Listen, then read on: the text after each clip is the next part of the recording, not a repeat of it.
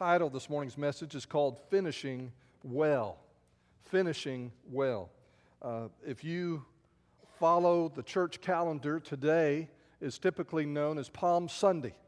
We, we call it Palm Sunday because of what happened during the last week of Jesus as he prepared to go and die on the cross for you and me. There was a triumphal entry, and palms were involved, and we're going to see that in just a moment.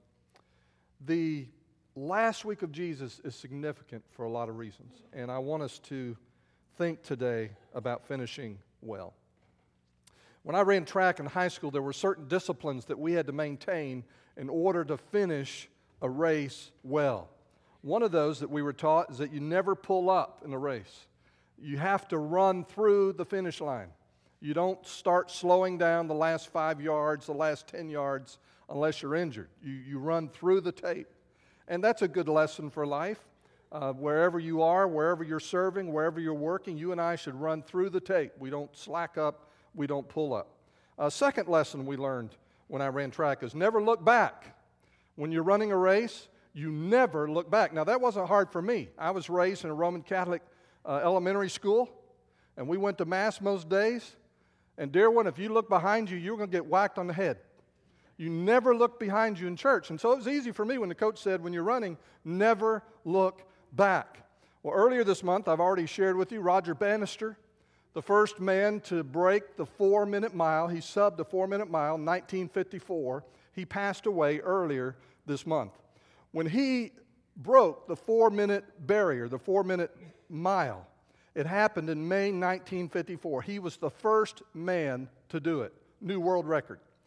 Uh, just over 40 days later, another man named John Landy broke that same world record by over a, a second. He lowered that world record in June of 1954.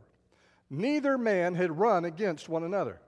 In August 1954, they met together in a mile race, in a mile run.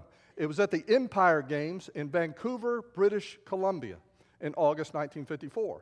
When they started the race, John Landy, who had set the most recent record, he led the race, almost the entire race. He ran uh, often 10 yards, 15 yards ahead of the pack. He had a couple of other guys from down under, he was Australian, who were, who were supposed to pace him as they ran each lap. And uh, he thought they were going too slow, so he ran faster. And if, if you know anything about running four laps around a quarter mile track, as we did in the old days, now it's 400 meters, but as you run a quarter mile track, if you're going to do it in less than four minutes, you need to average less than 60 seconds a lap. You say, well, that doesn't seem too hard. Go try it. Just go out there. I'll hold the stopwatch for you. And so, uh, for me, just to run one lap under 60 seconds, there had to be something chasing me really big. And so these guys were, he was, he was out front, he left the pack behind. Well, at this point in the race, Bannister decides, I better not get too far behind him. And, and so he tries to close the gap, and he's amazed at how well Landy's running. Uh, Landy was a technician, he was clipping away, he was doing a great job, and, and he kept increasing the distance, and then Bannister would close the distance. And this continued right until the last curve before the finish. Now, that's about 110 yards, okay, about 100 yards.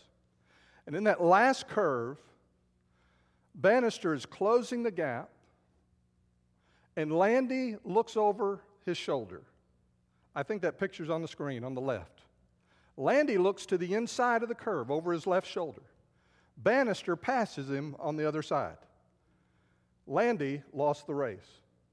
Both men later would talk about how that backward glance was what changed the entire race. He looked back. The, um, both men, by the way, ran under four minute miles in that race. First time in history, two guys had done it at the same time. But Bannister won the race. Well, how would you like it if someone made a statue of your worst mistake? because in Vancouver, British Columbia today, you can go and see that statue on the right John Landy's still alive, and he spoke at Bannister's funeral and talked about how, how wonderful it was to have a statue made of your worst mistake. A third lesson we learned is that waiting until the finish To get serious about a race is how you create regret. You don't get serious when you're going to run the race. You don't get serious at the end of the race when you're about to finish. You got to be serious all the time if you're going to finish well. Well, in the last week of Jesus, it's clear that he understood this. If you were told that you only had one week to live, what would you do differently? What would you do differently? The interesting thing is that Jesus knew he only had a week, and he didn't do anything differently during his last week. He didn't think to himself, I've gotten one week to live, and here's what I'm going to do differently. I'm going to do everything that I didn't do, try to squeeze everything in, um, try to do everything at the last minute, try to get things right, try to get the priorities straight. Jesus didn't panic. He kept doing what he had always been doing. When I turned 40, a number of years ago, um, I've shared this story before. I got sick, and there were several months there we didn't know if I was going to survive. And, um, and I'm not going to retell that story except that I made some changes in my life. When I realized, I think for the very first time, in a very personal way, my own mortality, I made some changes. I wanted my life to count. I'm not very patient in some areas of my life with myself because of that. I want to get some things straight. I want my priorities to be right. Jesus wasn't that way. Jesus approached death and he didn't change anything because he was already living a life that counts. He had his priorities straight. And so the key to a strong finish is to live a strong life. And Jesus is our model and our Lord in this matter. So I want to share with you from this last week of Jesus' life seven lessons that we can learn about finishing well. Now, each of these are drawn from one moment in that last week. I got to tell you, choosing seven was hard. I don't think there are just seven.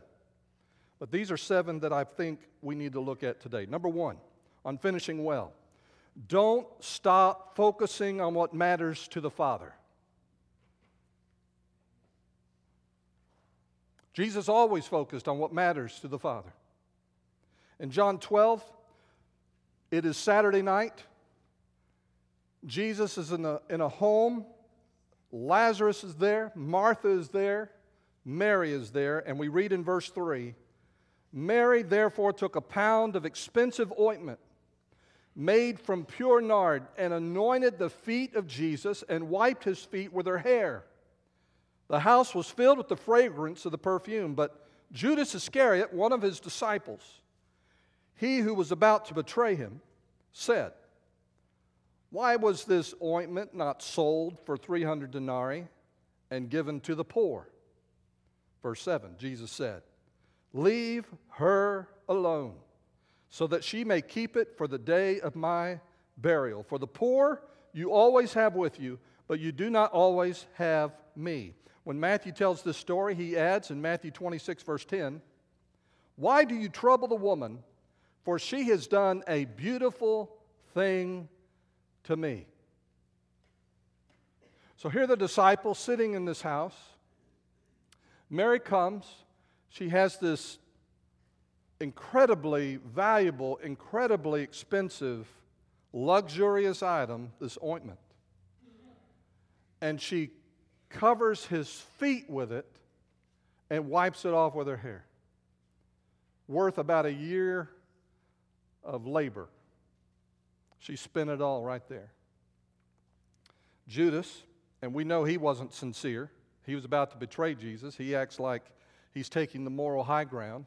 This could have been used in a much better way. There's not a lot of value to the way she used it. She wasted it. And so, what she did is the wrong priority. What she did doesn't matter to God. And even though he wasn't sincere, the, the Bible tells us, Matthew tells us, that all the disciples were indignant. All the disciples were angry at what they saw her doing. And they said things to her. They made cutting remarks to her if you study all the accounts. And, and so they're saying, This is wrong. There is no value in what she is doing to God. She's making a mistake. But Jesus defended her action. And because Jesus defends her, We got to pay attention. Jesus always knew what mattered to the Father. He was always focused on what mattered to the Father. But in this account, he finds someone else who's living the same way. She had an understanding about what was happening that the others didn't have. Jesus cares about the poor. Jesus, in his, one of his last parables, talks about, in Matthew 26, about the importance of ministry to the poor, those who are hungry, those who are in prison, those who are in sick. He cares about them. But he says to them, Look, you're going to have many opportunities to do ministry like that. She has had a unique opportunity and she seized it because she understands in this moment what matters to the Father. She alone understood where Jesus was headed. She alone seemed to understand that his death was imminent. She knew what mattered to the Father. She possessed insight that none of the other men had in their own mind and in their own heart. Why? Why did she have it? How did she get it? And why did the others miss it? I'm going to give you three clues.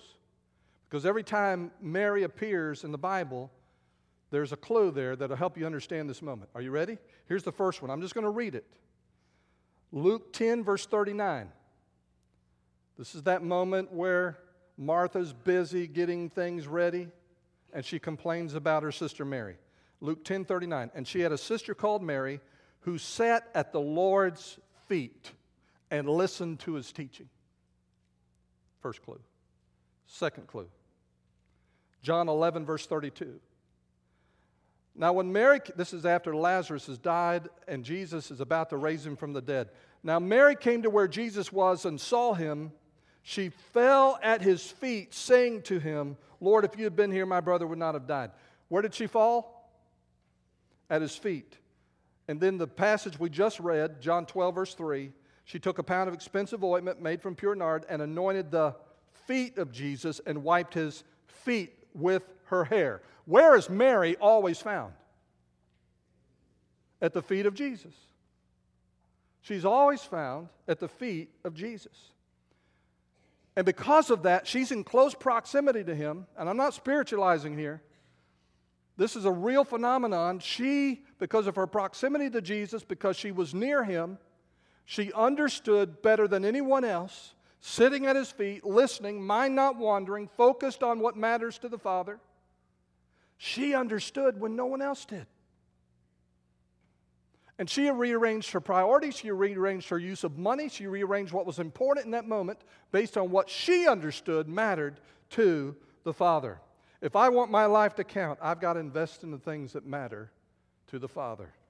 And the only way I can know what matters is if I stay at His feet. Time alone with Jesus is the only way I can know what really matters to the Father. Number two. Number two. Don't stop celebrating what God has done and is doing. In Luke chapter 19, this is on Sunday, probably Sunday morning, Sunday afternoon, I don't know exactly the time of day, but, but this is the triumphal entry. Jesus is riding on that donkey. He's coming into Jerusalem. They have put cloaks on the donkey, they put cloaks on the road, they're waving the palm branches. He's coming in like a king, a warrior. But he's sitting on a donkey. And, uh, and so we read in verse 36 of Luke 19. And as he rode along, they spread their cloaks on the road. As he was drawing near, already on the way down the Mount of Olives, the whole multitude of his disciples began to rejoice and praise God with a loud voice for all the mighty works they had seen. Now, that's what God has done. So they're praising God for what God has done, what they had seen, saying, Blessed is the King who comes. That is present tense, who is coming. And so they're blessing God for what He is doing right now, what He's doing. So, what He's done, they're celebrating. What He is doing, they are celebrating. Blessed is the King who comes in the name of the Lord. Peace in heaven and glory in the highest. And some of the Pharisees in the crowd said to him, Teacher, rebuke your disciples. He answered, I tell you, if these were silent, the very stones would cry out. So here it is, Sunday, triumphal entry Passover is coming, and the disciples are engaged in a great celebration during the final week of Jesus' life. Too many Sundays, I believe, we come here not to celebrate, but to be recharged. And I understand that, I do.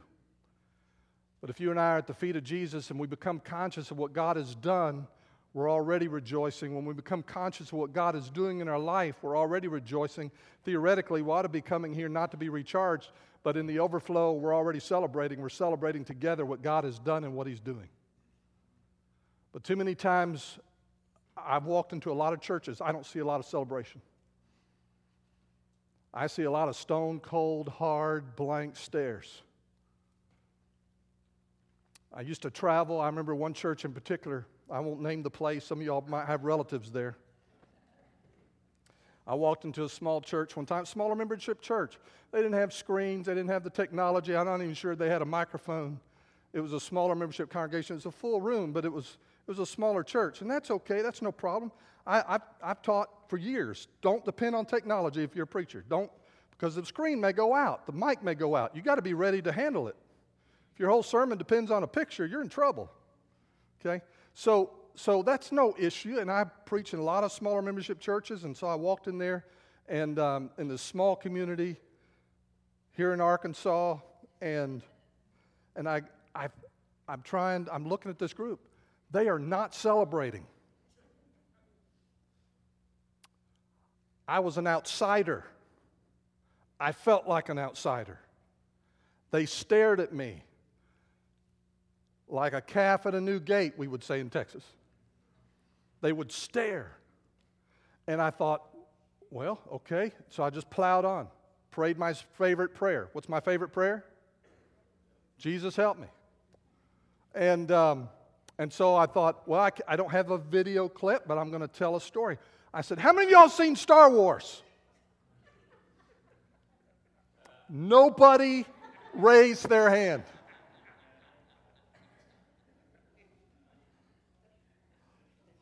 I thought, oh no, am I in trouble?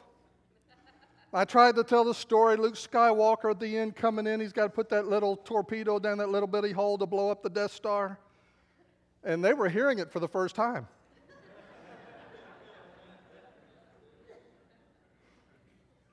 I told, a, I told a couple of funnies in the process of talking.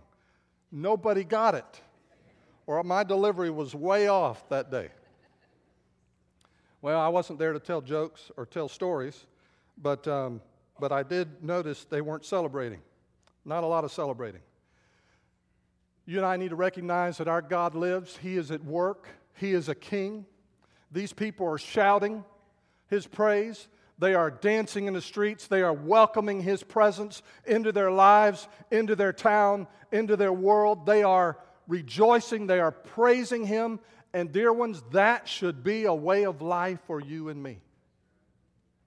And in the, the, the 20th year of my life, the 40th year of my life, the 60th year of my life, and the last week of my life, oh God, help me to celebrate who you are. Number three, don't stop weeping over the lost. I see this in the last week of Jesus in Luke 19, right after the triumphal entry. Verse 41, it says, And when he drew near and saw the city, he wept over it, saying, Would that you, even you, had known on this day the things that make for peace. Now, there are different words for crying or weeping that are used in the scripture. There's a word, for example, that means to, to weep silently, to just kind of be in the back and, and with tears running down your face. You're not making noise, just to weep silently. That is not what Jesus did. This word means to wail, to cry aloud over the city.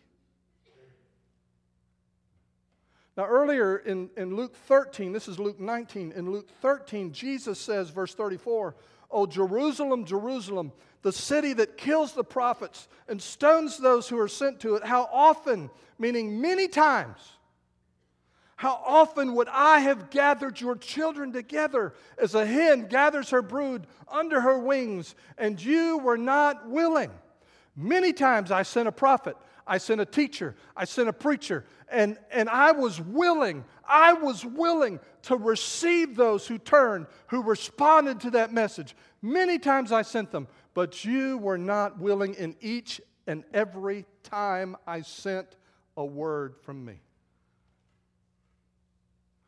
And so in Luke 19, Jesus comes to the city and he wails, Oh, Jerusalem, would that you, even you, had known on this day the things that make for peace. Now, I don't know what your theology is. You're a Calvinist, if you even know what that is, or not a Calvinist. But this verse makes very clear that Jesus was willing, but they were not. And that hardness of heart, that resistance to him and who he was and his message, caused him to weep.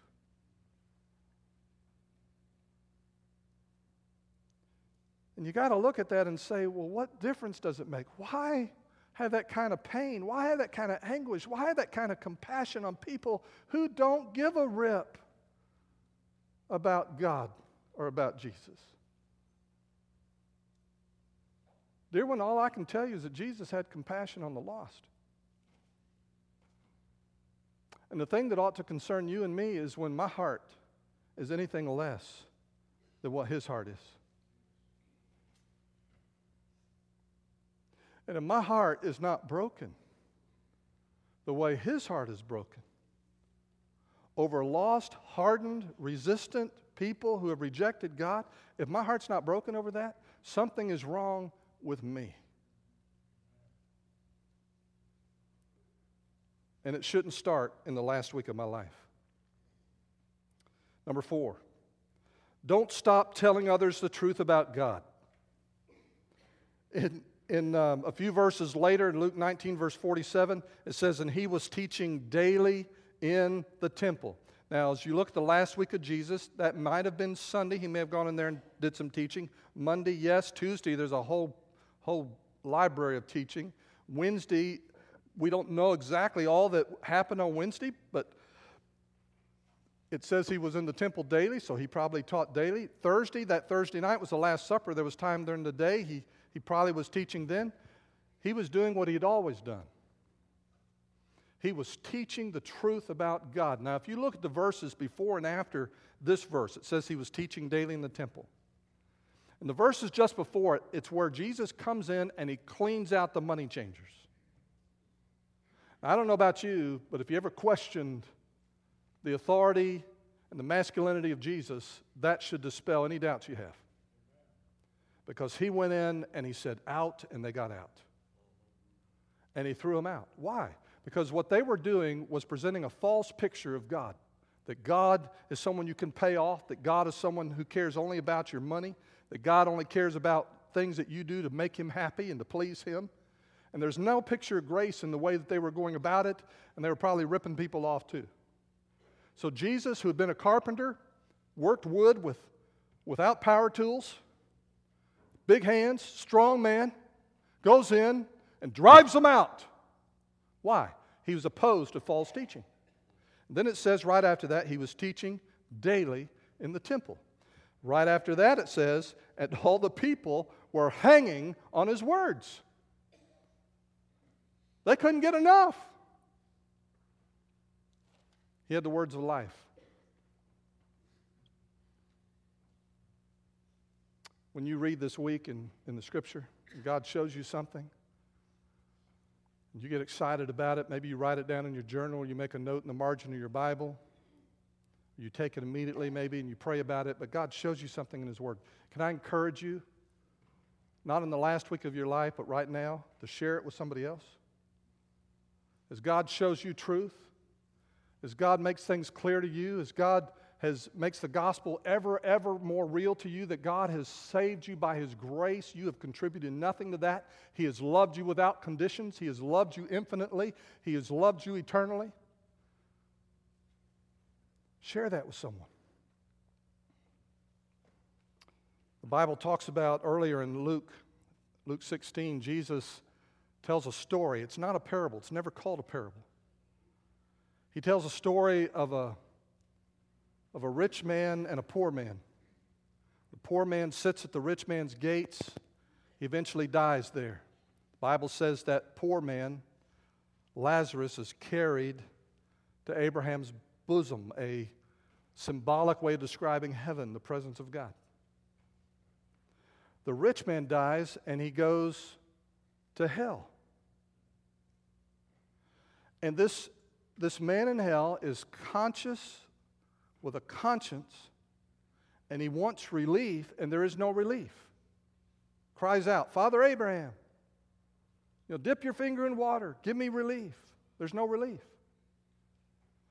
But one thing that guy has in hell is an absolute knowledge of the truth. And the first thing that comes to his mind is Would you send someone to talk to my family? Would you send someone to talk to my family so that they don't have to come here, for I'm tormented in these flames? That's what he says.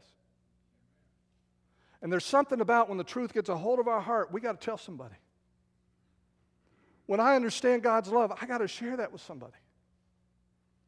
And so don't stop telling others the truth about God. Number five, don't stop fighting the enemy. Don't stop fighting the enemy. In Luke 22, verse 2, and this is on Wednesday of the last week of Jesus, and the chief priests and the scribes were seeking how to put him to death, for they feared the people. How are we going to do this? We got to get this guy out of here. He's, he's interfering with our popularity. Not that they were all that popular. But, but he's interfering with us and our leadership and our influence, so we got to get him. How are we going to do this? How are we going to do this? Just so happens in verse 3, it says, Then Satan entered into Judas called Iscariot. How about that?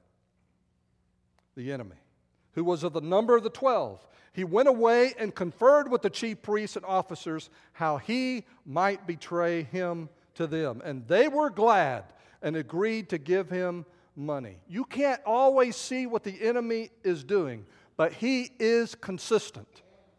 He is consistently opposed to you, he is consistently opposed to God and the presence of God in you. And he is going to fight you. He's going to do all he can to surprise you, to attack you, to discourage you, and to keep you from being a functioning member of the body of Christ. He'll get you negative. He'll get you discouraged. He'll get you critical. He'll put you at odds with other members of the body of Christ. He will look for every opportunity and he will seize every one you give him. You can't stop fighting. You can't get to a place in your life and you say, Well, I'm past that. Um, I'm beyond that. He can't touch me. Well, there's some truth to that.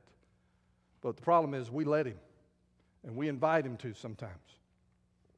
Let me tell you where he's going to attack you the hardest, and that's in your faith in God, your trust in Jesus. He wants to do everything he can to get you to doubt him, to not trust him, and to hold back your affection from him. I'm going to say more about this in a moment, but you can't stop fighting the enemy. The Apostle Paul in 2 Timothy 4, verse 7, knowing he's near the final stages of his life, He's in prison for the last time. He says, I have fought the good fight. I have finished the race. I have kept the faith. What was that fight about? Faith. Faith. Number six, don't stop serving those around you. Don't stop serving. In Luke chapter 13, uh, excuse me, in John 13, we had the, the Last Supper, the Lord's Supper, is being implemented. During that meal, nobody else had done what the servant should have done. Jesus gets up, wraps a towel around his waist, grabs a basin, and washes the feet of every one of the disciples, including Judas. And he washes their feet. And then, verse 14, it says, If I then, Jesus is speaking, if I then, your Lord and teacher, have washed your feet, you also ought to wash one another's feet, for I have given you an example that you also should do just as I have done to you. What did he do? He served them. What is serving? Serving is meeting needs. It's that simple. It's just meeting needs. You see a need, if it's in my power, I meet that need. That's serving. That's what serving is. And what happens is that as you and I get older, we tend to think things ought to change. It's time for somebody to serve me. And there ones, that is very dangerous in church. And some of you who have the most experience and the most mileage have the most capability to meet needs because of what God has done in your life and the things that you've learned and the thing God is doing with you. Sometimes we get to a place where, because of our health and circumstances, we think there's nothing more I can do. I've done all I can do. And I'm challenging you to keep serving, keep meeting needs. I tell you what, I have left more than one hospital room after talking, having a conversation with a dear saint who loves Jesus and who keeps serving, and have come out of that room more blessed than when I went in, and I went in to serve them. Now, how is that possible? Because even when there's nothing else you can do, you can still serve. You can say, How can I pray for you? and then really pray. I mean, there's, there's all kinds of ways you can serve. You don't have to have physical strength to serve, you don't have to have doctor's degrees to serve. This is something every child of God is called to. Don't stop serving those around you. And finally, number seven, don't stop trusting in His wisdom and His will. Don't stop trusting in His wisdom and in His will. You know, after the Last Supper, they went ultimately to the Garden of Gethsemane. Jesus has a final prayer time, time alone with God in that garden. In Matthew 26, verse 38, then he said to them, to the disciples, My soul is very sorrowful. This is Thursday night, even to death. Remain here and watch with me. And going a little farther, he fell on his face and prayed, saying, My Father, if it be possible, let this cup pass from me. Nevertheless, not as I will, but as you will. Verse 42. Again, for the second time, he went away and prayed, My Father, if this cannot pass unless I drink it, your will be done. Verse 44. So, leaving them again, he went away and prayed for the third time, saying the same words again. Do you think Jesus was in a fight? He said, Not as I will, but as you will. He said it once. Shouldn't that be enough? Second time, Your will be done. Third time, it says, Same words were prayed. Jesus was in a fight. He was in a fight of faith.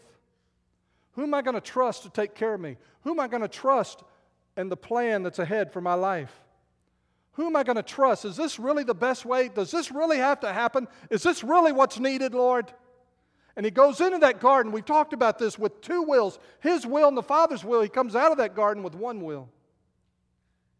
And it shows us the humanity of Jesus. He was a Son of God. He was Emmanuel. He was God with us. But as a human being, he was dependent on the Father through the Holy Spirit for everything he said and everything he did. And we see his humanity at this moment and his human will balked at what lay ahead. In Luke 18, Jesus is teaching on prayer. He tells a story of a persistent widow.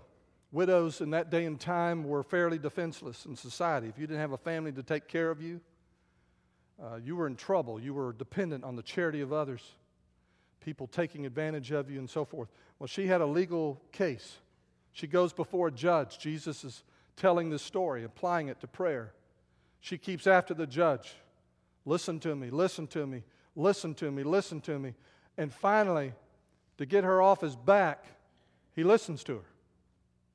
And Jesus says there's a lesson here about prayer I want you to understand. He says that persistence is not something that offends God. Persistence is something that pleases God because it demonstrates your faith. And that your faith and your understanding of who God is, you will not let Him go. And you persist.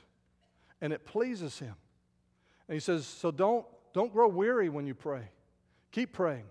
Keep praying. Keep praying. And Jesus models that here in the garden. Now, what's interesting is at the end of that story in Luke 18 about the persistent widow, who teaches us persistence. At the end of that story, listen to what he says. He says it in verse 8. Just listen. When the Son of Man comes, when he comes back to earth, will he find faith on the earth?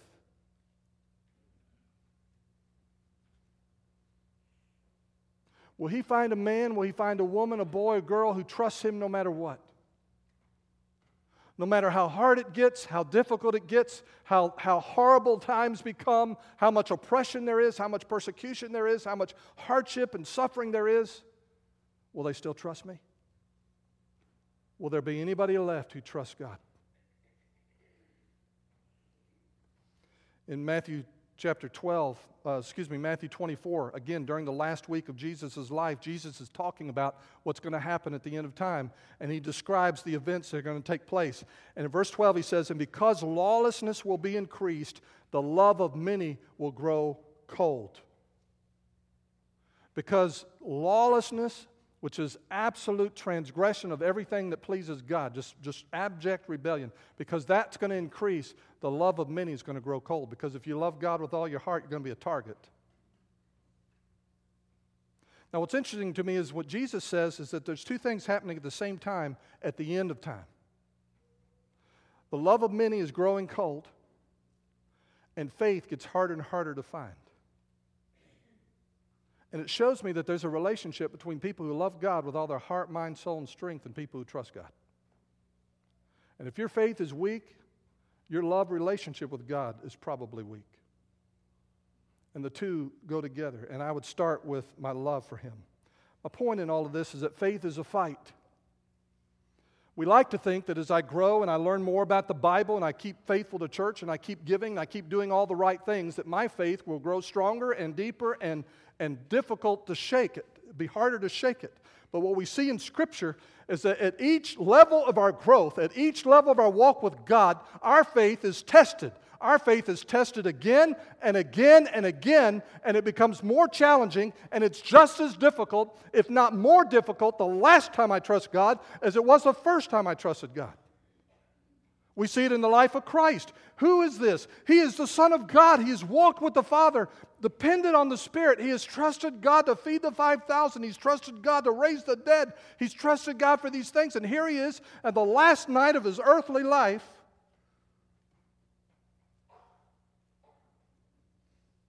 God, I want to trust you. Is there any way this cup can go? If not, I'm still going to trust you. Do you think that was easy? The Bible at one point says he sweat drops of blood in his anguish at that night. Seven years ago, I, I did a funeral for my college roommate. His name was Kerry, Kerry Owens. I don't know if he's in relationship, Tommy. But he was uh, my, my college roommate. We were close. My kids called him Uncle Kerry. When Kerry would call the house when the kids were little, he'd always disguise his voice as a telecaller, you know, or, or as somebody who needed financial assistance, or as somebody who was in trouble, or whatever. I could tell you some stories. He would always do that, and the kids, they, he would string them out. He'd string me out a time or two. We had a lot of fun together.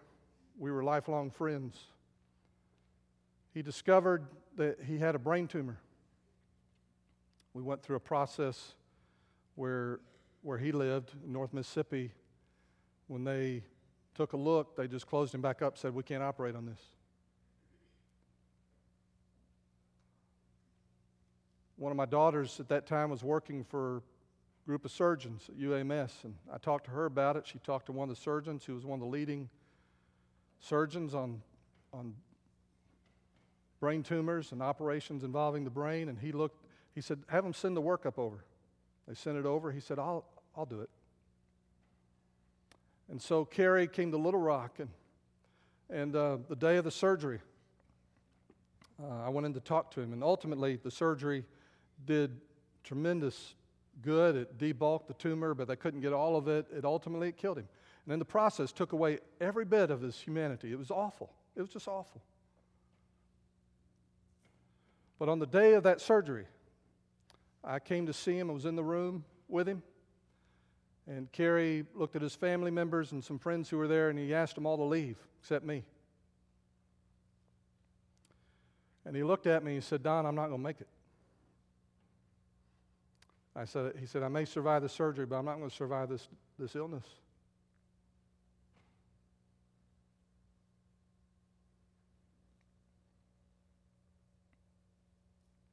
He said, I want you to preach my funeral. I said, Well, buddy, that seems a little premature, but you got it. Whatever you want, you got. And then he said this. I wrote it down. Don, I've got so many questions. What's going to happen to me when I die?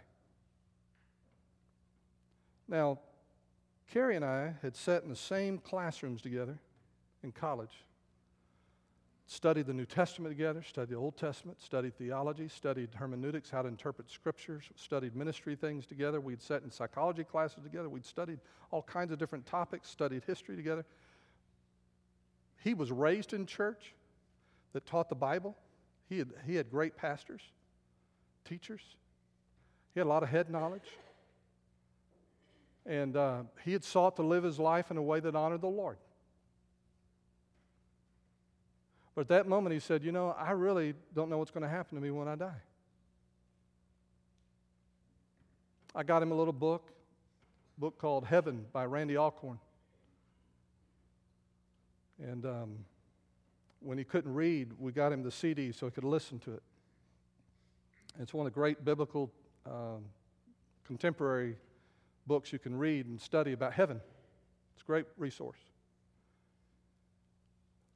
But in the process of reading that, listening to that, it encouraged him. And he continued to trust the Lord.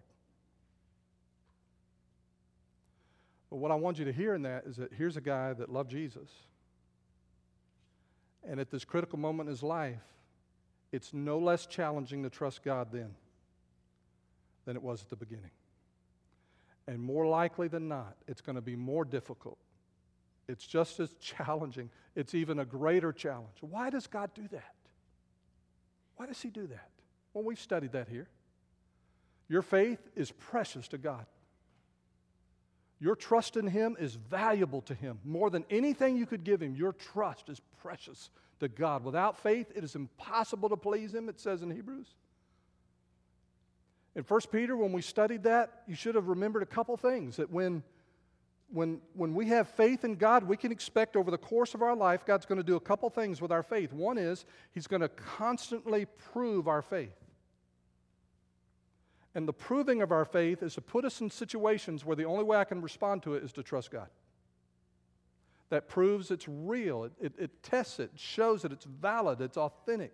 A lot of people say, I believe, I believe, but until you're tested, you don't know what you believe. The other thing that God does is He purifies our faith. He increasingly puts us in situations to where my faith is all I've got. And I can't trust in that thing because that thing just broke. I can't trust in that person because that person just left me or betrayed me. I can't trust in this. I can't trust in that. And so the purifying of our faith is coming to a place where I trust Him and there's nothing else I trust. It's pure. I don't trust God and this and this and this. All that fades. And that process of proving and purifying our faith occurs over your entire life. Never expect it to get easy. God is not a, a, sadist, He's not trying to hurt you. He's trying to bring you to the safest place in the universe. And that's the place of a single heart that trusts God. There is no safer place, there is no place of greater peace, there's no place of greater joy than to be in that place where it's just your heart trusting the heart of God.